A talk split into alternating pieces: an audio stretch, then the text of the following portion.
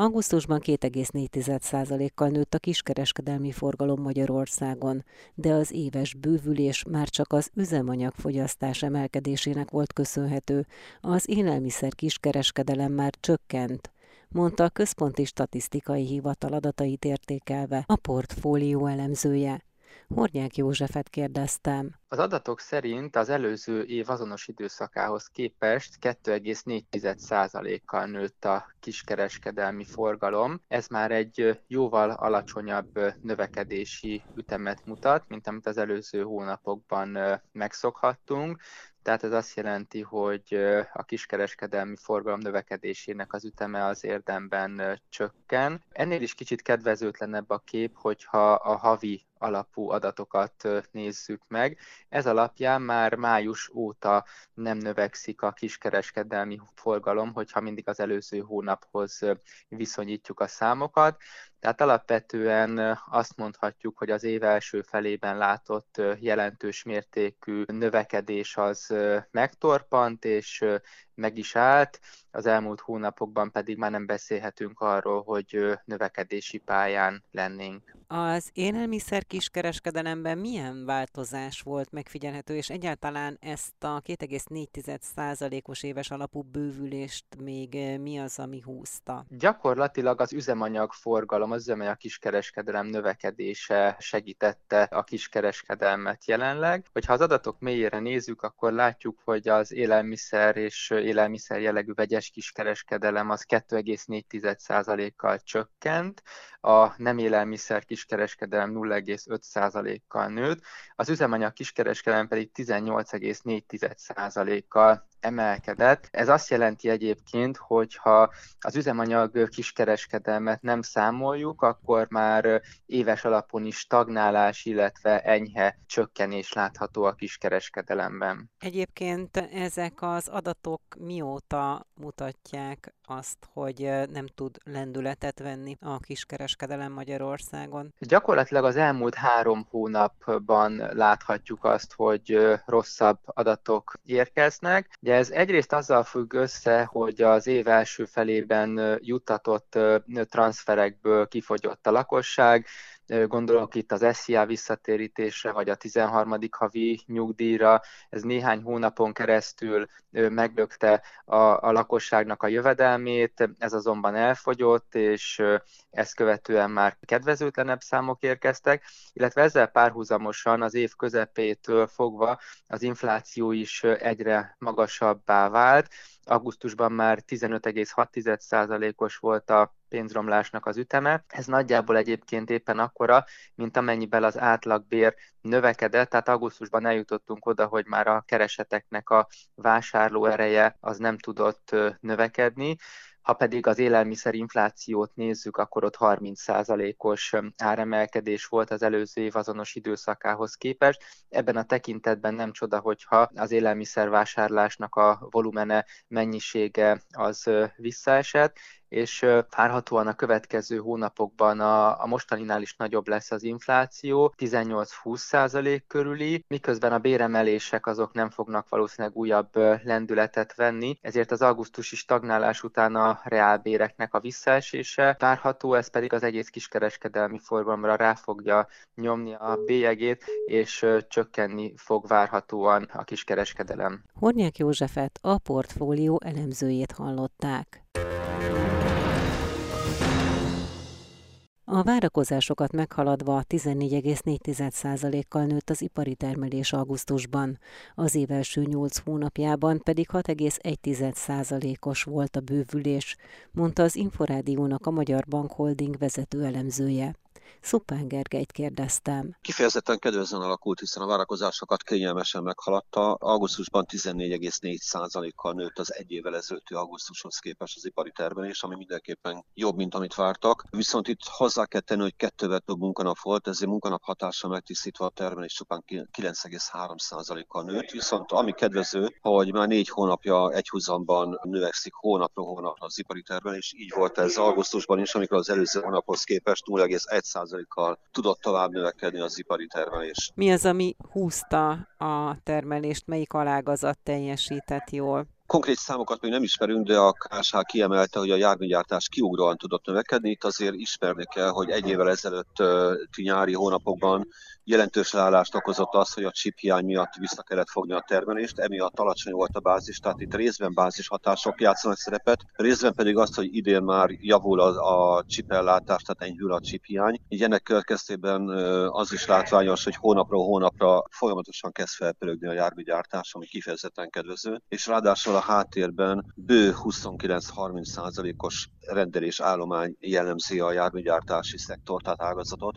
Tehát itt ez azt sugalja, hogy amennyiben nem lesznek más ellátási problémák, abban az esetben továbbra is a járműgyártás húzhatja az év végéig a hazai ipari termelést. Mit mutatnak az ipari rendelésállományok a következő hónapokra? Augusztusi adat még nem jött ki, mert az a részletes adatokkal fog jönni, viszont júliusi adatokat ismerjük, azok 22% fölötti mértékben bővültek az egy évvel ezelőttihez képest, és így gyakorlatilag az évere óta megfigyelhető, hogy a megrendelés állomány az ilyen nagyjából a 20-30%-os növekedési sávban mozog, tehát kényelmesen meg, meghaladja hónapra hónapra a 20%-ot a rendelés állomány. Szupán Gergelyt, a Magyar Bank Holding vezető elemzőjét hallották.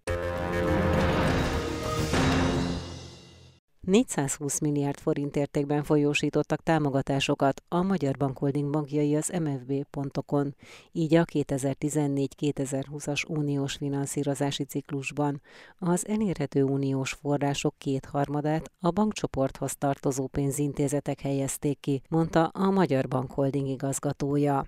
Cégér Ildikóval beszélgettem. Összességében több mint 37 ezer kérelmet dolgoztunk föl, és ebből 27 ezerből folyosításig jutottak az ügyletek. Ez összességében 420 milliárd forintot meghaladó támogatás Magyar Bank Holding tagbankjai részéről, és még mindig vannak folyamatban lévő ügyletek mind lakossági, mind vállalati oldalon, amiből még várható folyosítás, hiszen a 14-20-as finanszírozási ciklusnak a kifizetései 2023. dec 31-ig még folyamatban vannak, tehát ez az utolsó időpont, ameddig 14-20-as finanszírozási forrásokból lehet még folyosítani. Természetesen a leghosszabb ügyletek azok a beruházási ügyletek, tehát azok húzódnak el ennyire. Forgaeszköz, illetve eszköz beszerzéses hitelekre, azok már mind kifolyosításra kerültek. A közvetített támogatások milyen százalékban szolgálták különböző célok támogatását a hazai vállalkozások esetében? A legfontosabb szempont az a, az a hazai vállalkozásoknak a versenyképességének a növelése volt. Kicsit hasonlóan, mint az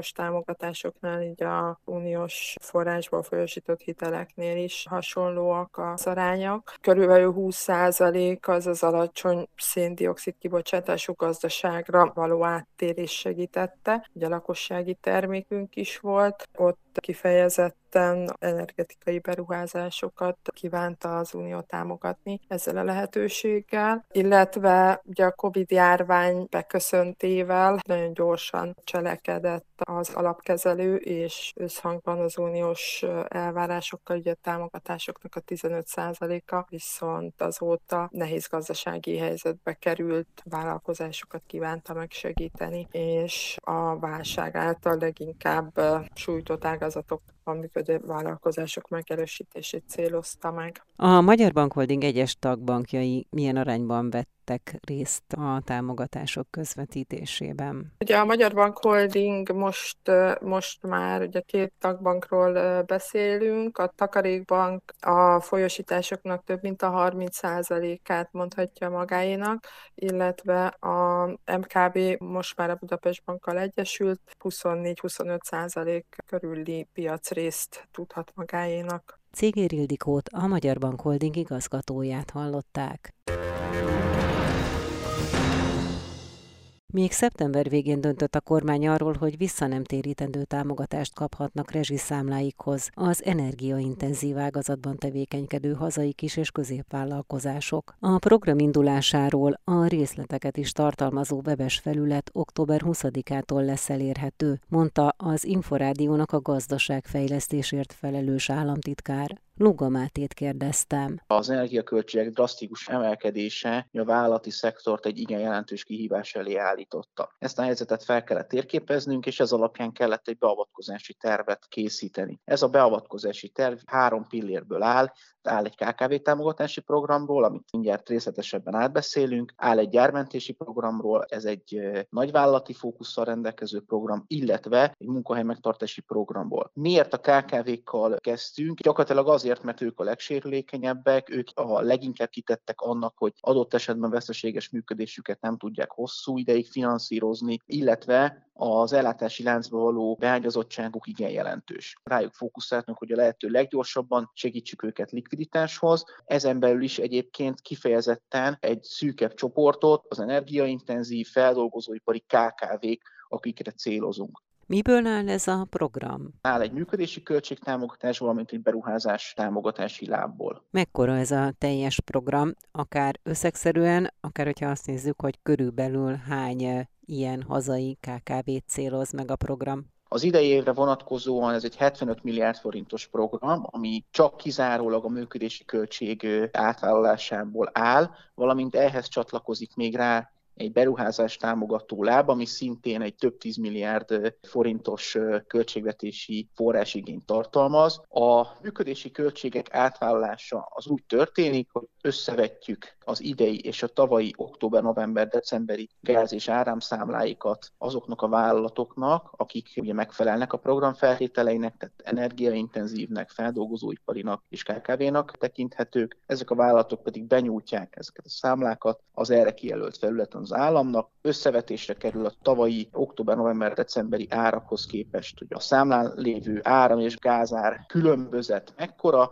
és ennek az ár különbözetnek a felét téríti meg az állam. Tehát jelenleg az lényeges, hogy ez a program, a működési költség támogatási láb, az három hónapra datálódik, tehát az idei évre szól, ugyanakkor szükség esetén a kormány már kommunikálta, további három hónappal hajlandó meghosszabbítani a programot, ugyanakkor ez, hogy érdemes meghosszabbítani, ezt ki kell majd értékelnünk. A beruházás ösztönzési láb miért fontos? Azért, mert elvárjuk a KKV-któl, hogy cserébe, hogy működési költség támogatást kapnak, törekedjenek arra, hogy olyan beruházásokat hajtanak végre, amelyekkel az energiahatékonyságuk javult. Tehát lehet itt most gondolni adott esetben egy kazáncserére, lámpasor cserére, adott esetben az épület felújítására. Ebben a beruházás támogatási al programban összesen 15% erejéig átvállaljuk az önerőt, valamint nagyon kedvező kamatozású hitelt nyújtunk, ami a Széchenyi Kártya program keretében érhető el. A részvételi szándékot október közepétől, egészen pontosan terveink szerint 20-ától egy erre létrehozott webes felületen, a www.energiatámogatás 2022.hu-n érhető el, természetesen ékezetek nélkül. Amennyiben a KKV-knak lenne kérdésük, már most él az ügyfélszolgálat, tehát a www.energiatámogatás 2022.hu oldalon elhelyezett ügyfélszolgálati számon és e-mail címen lehet kérdezni. Ezeket a kérdéseket egyébként áttekintjük, visszacsatolásként mi is megkapjuk és feldolgozzuk és megválaszoljuk.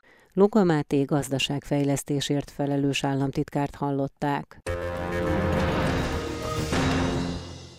Az utasok visszatérésével párhuzamosan újabb destinációval bővül a Budapest Airport hosszú távú járat hálózata. Dél-Korea Nemzeti Légitársasága a téli menetrendben heti két közvetlen járatot indít Budapest és Szöul között. Tájékoztatta az Inforádiót a Budapest Airport vállalati kommunikációs és kormányzati kapcsolatok igazgatója. Valentínyi Katalint hallják. Egy igen komoly mérföldkőhöz érkeztünk így idén ősszel, hiszen nagyon szépen látszódik az íve egyrészt az utasforgalom növekedésének az elmúlt hónapokban, gyakorlatilag most már lassan egy éve, és ehhez kapcsolódóan a járatok, illetve a célállomások számának a növekedésének is. Tehát tulajdonképpen ez azt jelenti, hogy ami a célunk is volt így a járvány időszakát követően, hogy amennyi célállomást csak tudunk, annyit visszaépítsünk minél előbb. Még hogyha kisebb frekvenciával vagy gyakorisággal is közlekednek ezek a járatok, akkor is elérhető legyen innen Budapestről. És gyakorlatilag az látszik, hogy jelenleg 104 célállomásunk, destinációnk van innen Budapestről közvetlen járattal.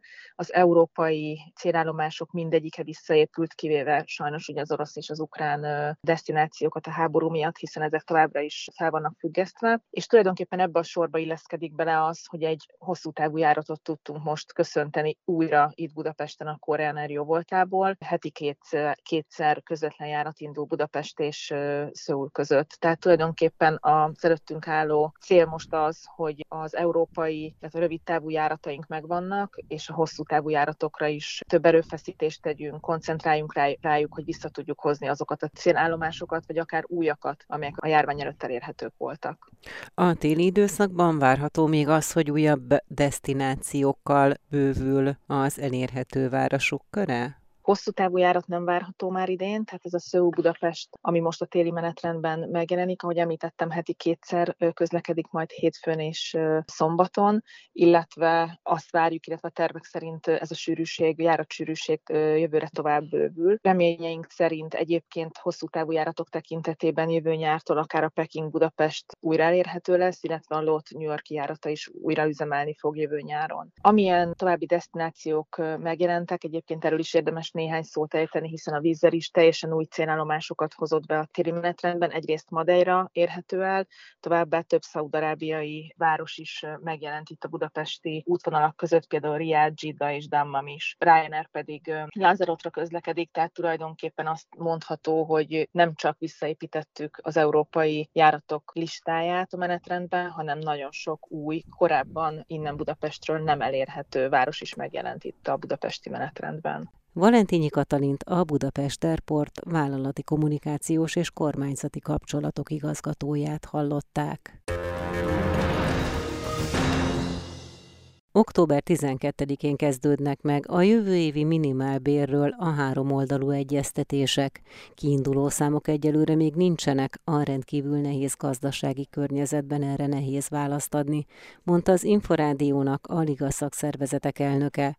Mészáros Melinda azt is közölte, kezdeményezik emellett a közszolgáltató vállalatok konzultációs fórumának összehívását is.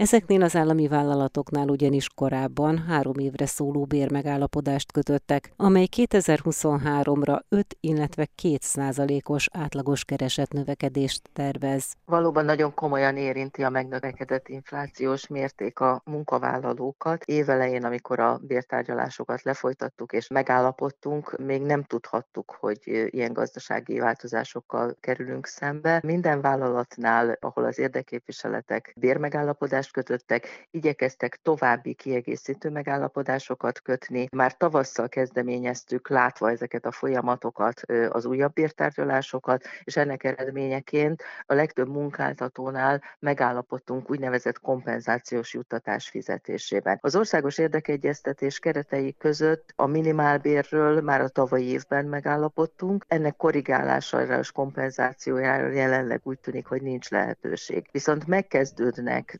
12-én, október 12-én ténylegesen a három oldalú egyeztetések a minimálbér és a garantált bérminimum jövő évi összegére vonatkozóan. Az október 12-i három oldalú egyeztetésre a szakszervezeti oldal milyen javaslatot víz be a minimálbér, illetve a garantált bérminimum jövő évi összegére vonatkozóan? Lehet-e erről már tudni valamit? Ebben a fázisban még konkrét összegekről és konkrét számokról bizonyára nem fognak egyeztetni a felek felek. Várjuk azokat a háttéradatokat és információkat, elsődlegesen a kormányzati oldal részéről, amire egyébként megalapozott álláspontot és véleményt lehet kialakítani, mind a gazdasági, mind pedig a munkavállalói oldal részéről. Megállapodtunk abban, hogy figyelembe veszünk néhány olyan alapelemet, olyan alapszámot, ami egyébként a gazdaság, makrogazdaság tekintetében kiemelkedően fontos, ilyen többek között például a gazdasági növekedés, hatékonyság alakulása, és hát természetesen ugye a megnövekedett inflációs mérték is. Ennek értékelése és elemzése képezhet egy olyan alapot, amire már a munkavállalói oldal és a munkáltatói oldal is konkrét számszerűsített javaslatot tud kidolgozni. Azoknál az állami vállalatoknál, ahol több éves bérmegállapodás volt, és jelezték például azt, hogy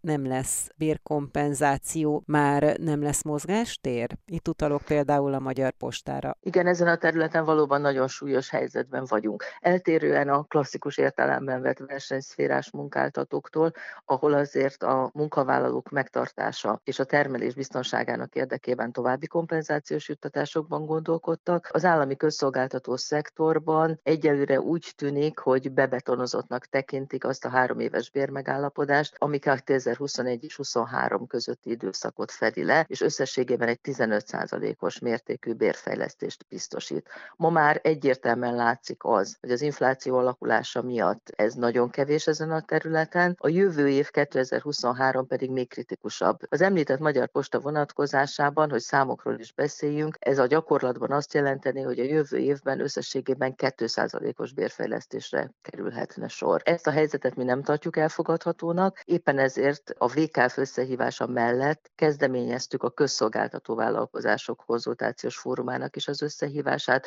Tudomásom szerint erre is az elkövetkezendő időszakban sor kerül. Újra kell elemeznünk és értékelnünk ezt a bérmegállapodást. A megállapodás érinti a vasútársaságot és a volántársaságot, érinti a Magyar Postát, a teljes állami kézben kezelt vízügyi ágazat vállalkozásait, érinti a villamosenergiaipart, tehát ezeken a területeken azt gondolom, hogy nagyon komoly előrelépés szükséges. Mészáros Melindát a Liga szakszervezetek elnökét hallották.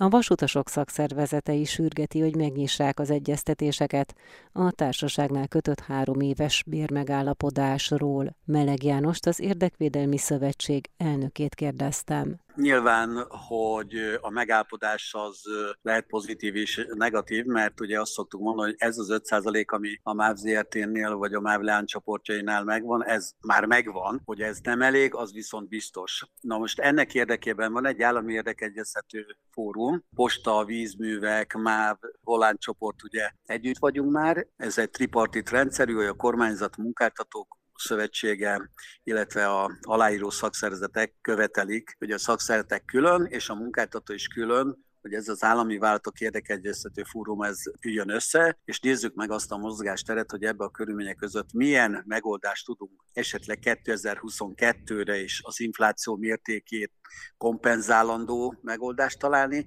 illetve a 2023 évre hogyan tudjuk bővíteni adott esetben a már meglévő megállapodásunkat. Akár a jövő hét vagy azt követő héten összehívásra kerülne az állami váltok érdekegyeztető fóruma. Mennyire tudják a dolgozók elfogadni azt, hogy ilyen mértékű infláció mellett mindösszesen 5%-os béremelésre számíthatnak a vasútársaságnál jövőre? Mi ez a kérdéskör, amit most ön föltett?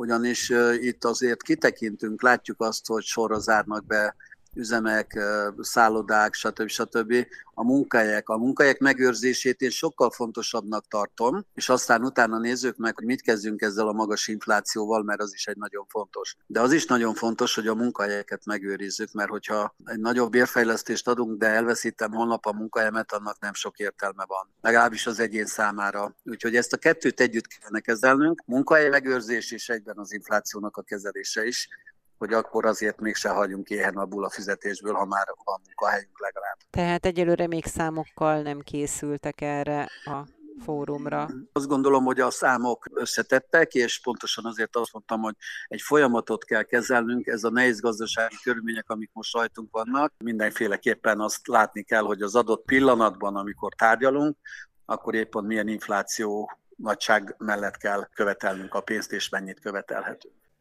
Meleg Jánost a Vasutasok szakszervezetének elnökét hallották.